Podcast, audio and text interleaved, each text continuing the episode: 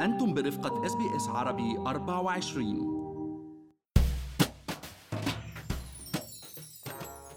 كلنا صرنا عارفين هلأ إنه معدلات البطالة ارتفعت بالبلد نتيجة لأزمة وباء كورونا. ومن أكثر المتضررين هم الشباب واللاجئين وطالبي اللجوء والمهاجرين اللي هن على تأشيرات مؤقتة. لهيك حلقتنا اليوم رح تقدم حلول بديلة لإيجاد فرص عمل مناسبة عن طريق الخدمات اللي بتقدمها المنظمات الاجتماعية الغير هادفة للربح بأستراليا.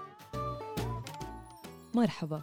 معكم مرام إسماعيل من بودكاست لنحكي عن المال. واليوم رح نستعرض أنا والمحلل الاقتصادي عبد الله عبد الله الخدمات المتوفرة لإيجاد فرص عمل للاجئين والمهاجرين الجدد. ومش بس هيك كمان رح نحكي عن الخدمات المتوفرة لمساعدة الأفراد أو العائلات اللي حابين يفتحوا مصلحتهم الخاصة بأستراليا. بس خليني أذكركم إنه كل اللي بنقال بهالحلقة هو على سبيل المعلومات العامة فقط وليس نصيحة خاصة.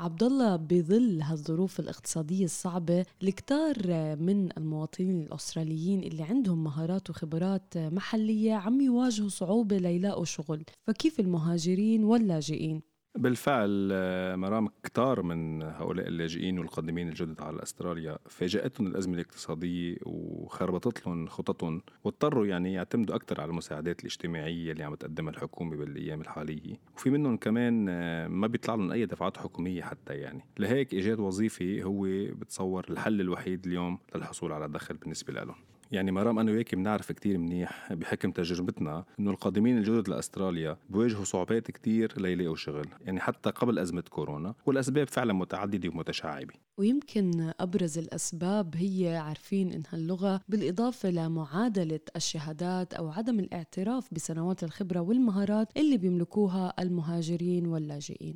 صحيح يعني وعلى الرغم إنه القانون الإسترالي حازم بهذا الخصوص آه، بخصوص عداله الفرص يعني وال fair go مثل ما بيقولوا لها بإستراليا ولكن دائما في ميول أمام أصحاب الأعمال لتوظيف ناس عندهم خبرات ومهارات بالسوق المحلي الإسترالي. وهذا خيار أنا برأيي مرام مش دائما صحيح ولكن البعض employers بيشوفوا فيه shortcut لهيك عبد الله اليوم رح نحكي عن مساعدات منظمات كثيرة بيقدموها للاجئين والمهاجرين الجدد ليلاقوا شغل عبر برامج متعددة. وأول وحدة منهم هي عبد الله ال Refugee Council Australia اللي عندهم برنامج خاص اسمه Work and Welcome. ومن خلاله بيساعدوا اللاجئين والمهاجرين بإيجاد فرصة عمل مؤقتة بتخولهم يكسبوا أجر وخبرة محلية بتكون آه، إضافة لسيرتهم الذاتية وكل المعلومات متوفرة على موقعهم الإلكتروني اللي هو refugeecouncil.org.au وبمجال مشابه كمان مرام بدير مركز ال Asylum Seeker Resource Centre برنامج خاص لمدة 12 شهر لتهيئة طالبي اللجوء واللاجئين للدخول لسوق العمل. هلا هذا البرنامج بيتضمن توعية عن سوق العمل الأسترالي ومتطلباته.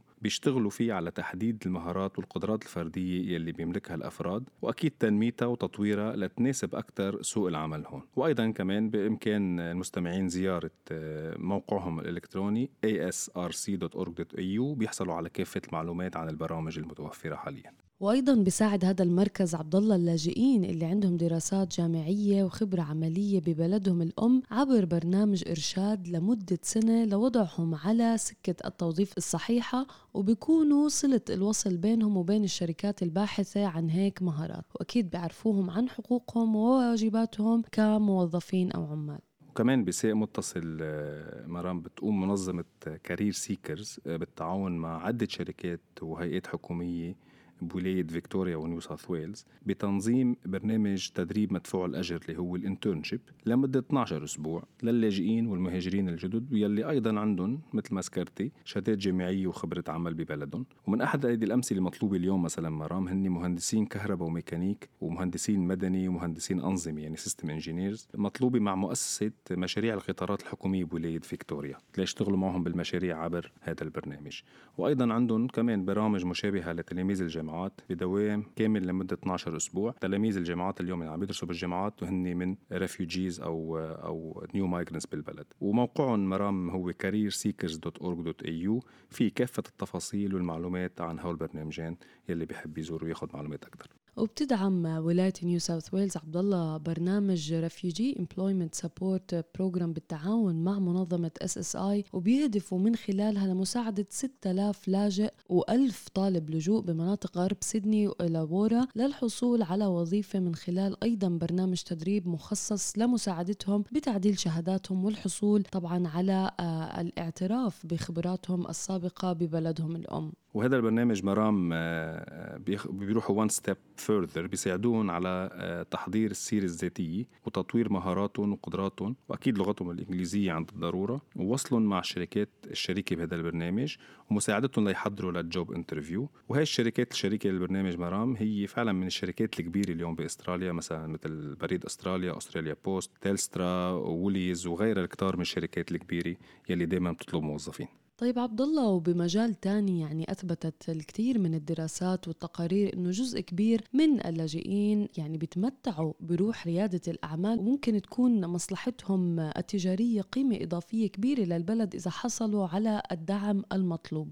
مزبوط الدعم مطلوب كتير هون على كل المستويات مرام وأولا آه، التدريب اللازم يعني مثلا يتقنوا لغة الأعمال بأستراليا business culture يعني ويحصلوا على الرخص اللازمة ال licences لممارسة عملهم وأيضا والأهم الحصول على التمويل الضروري آه، لبدء هذا العمل وأكيد وصلهم بزباين محتملين. واليوم التكنولوجيا والإنترنت مرام ممكن تقصر كثير من المسافات بين المنتج والمستهلك. وبرغم من هيك عبد الله بعدها بعدها هاي البرامج خجولة نوعا ما وفي بعضها مثل منظمة Catalysr واللي بتتبنى أفكار رياده الأعمال للاجئين وبتساعدهم على تحقيقها من خلال برنامج تدريب وإرشاد وتوجيه لمدة ست شهور. مزبوط يعني عن جد فعلا بعدها المحاولات خجولة وحكومة الكومنولث أيضا مرام عندها برنامج لدعم أصحاب الأعمال الصغيرة الجديدة والبرنامج اسمه NEIS وهو مش بس للاجئين ولكن اللاجئين عندهم ترتيب خاص فيه وأيضا بيتضمن آه، برامج تدريب وتوجيه. وكمان في منظمة أخرى هي Thrive Refugee Enterprise واللي هي منظمة غير ربحية. كمان بتهدف لمساعدة اللاجئين والقادمين الجدد للاستفادة من علمهم وخبرتهم للبدء بعملهم الخاص. آه، اولا عبر تعليمهم عن السوق الأسترالي وبيئة العمل وتأمين كمان أيضا قروض صغيرة وميسرة ومساعدتهم على بناء أعمالهم عبر برامج التوجيه والإرشاد يعني ال mentorship. آه، موقع ثرايف ريفيجي هو thriverefugeenterprise.org.au يعني عبد الله فعلا هذا موضوع مهم وبنتمنى إنه سبل الدعم تزيد مع الوقت ليتمكن اللاجئين والمهاجرين الجدد من تحقيق أحلامهم وطموحهم بامتلاك عملهم الخاص ولكن الفرص موجودة. يعني بس بدها الواحد يسعى عبد الله يدور على المنظمه الصح وأكيد بيساعدوه بدعموا وإذا المنظمة ما بتقدر تساعده بتحوله على منظمة تانية بتقدر تساعده. إذا هاي المنظمات موجودة حول الولايات الأسترالية ما علينا سوى نسأل عنها وندور عنها ونحكي معاهم لحتى يقدموا لنا المساعدة. هلا بالانتقال لمجالنا الثالث بحلقة اليوم عبد الله وهو يعني حديث البلد. الانتقال إلى الأرياف أو الريف الأسترالي والمناطق الإقليمية اللي كلنا بنزورها يعني وبنندهش بجمالها لكن بنلاقي يعني الكثار من اللاجئين والمهاجرين اليوم متركزين بالمدن الكبرى يمكن لأنها بتحتوي على العدد الأكبر من الوظائف بالإضافة للدعم المعنوي من مجتمعهم وجاليتهم ولكن عبد الله اليوم في فرص كتير كبيرة بالمناطق الريفية والإقليمية في أستراليا. وهلأ بعد أزمة كورونا مرام والنقص يلي طرأ على فرص العمل بالمدن الكبرى الكتار بدأوا فعلا التفكير بالعمل بالمناطق الريفية بأستراليا. وللصراحة مرام يعني أنا لو ما ارتباطي بالعمل والمدارس والعيلة بضب هالشنطة وعلى الأوتباك ونحن يعني كنا حكينا بحلقة سابقة عن برامج حكومية عديدة لمساعدة الناس للعمل بالقطاع الزراعي وتأمين تنقلاتهم ومبيتهم في هاي المناطق. اليوم أيضا في مؤسسات وجمعيات كثيرة أبرزهم Regional Opportunities أستراليا اللي من خلال عملهم بيكونوا صلة الوصل بين طالبي العمل وخاصة من اللاجئين والمهاجرين الجدد والشركات التجارية بالمناطق الريفية حول الولايات الأسترالية. طبعا واللي هم كمان عبد الله بيكونوا مسؤولين عن توفير فرص عمل في وظائف متنوعة يعني منها تخصصات الطب والتمريض وقطاع رعاية المسنين والعاملين في خدمات رعاية الأطفال وغيرها من المجالات. ولمعرفة المزيد والتواصل معهم ممكن زيارة موقعهم roa.org.au يعني بالفعل بالإضافة لفرص العمل المرام وحياة اللطيفة يلي بالريف ما ننسى الأهمية المالية للموضوع. والأفضلية الماليه اللي عم ناخذها ممكن ناخذها من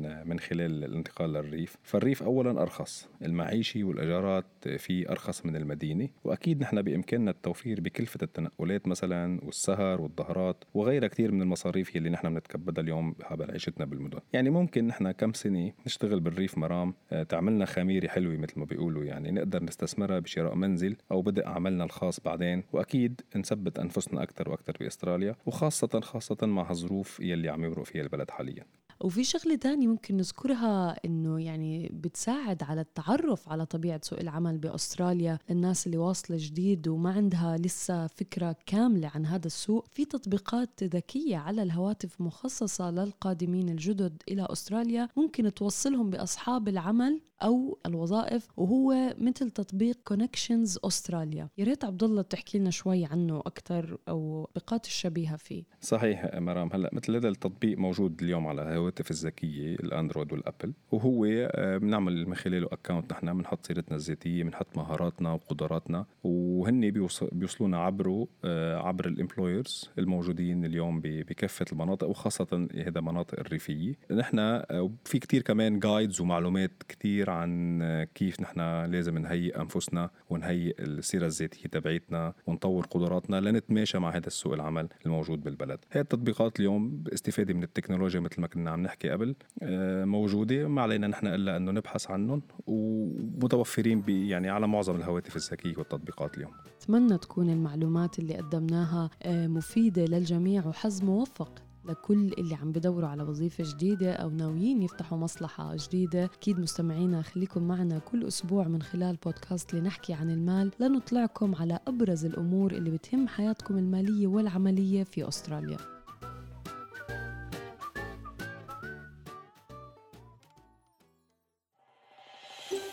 هل تريدون الاستماع إلى المزيد من هذه القصص؟ استمعوا من خلال Apple Podcasts Google Podcasts Spotify أو من أينما تحصلون على البودكاست.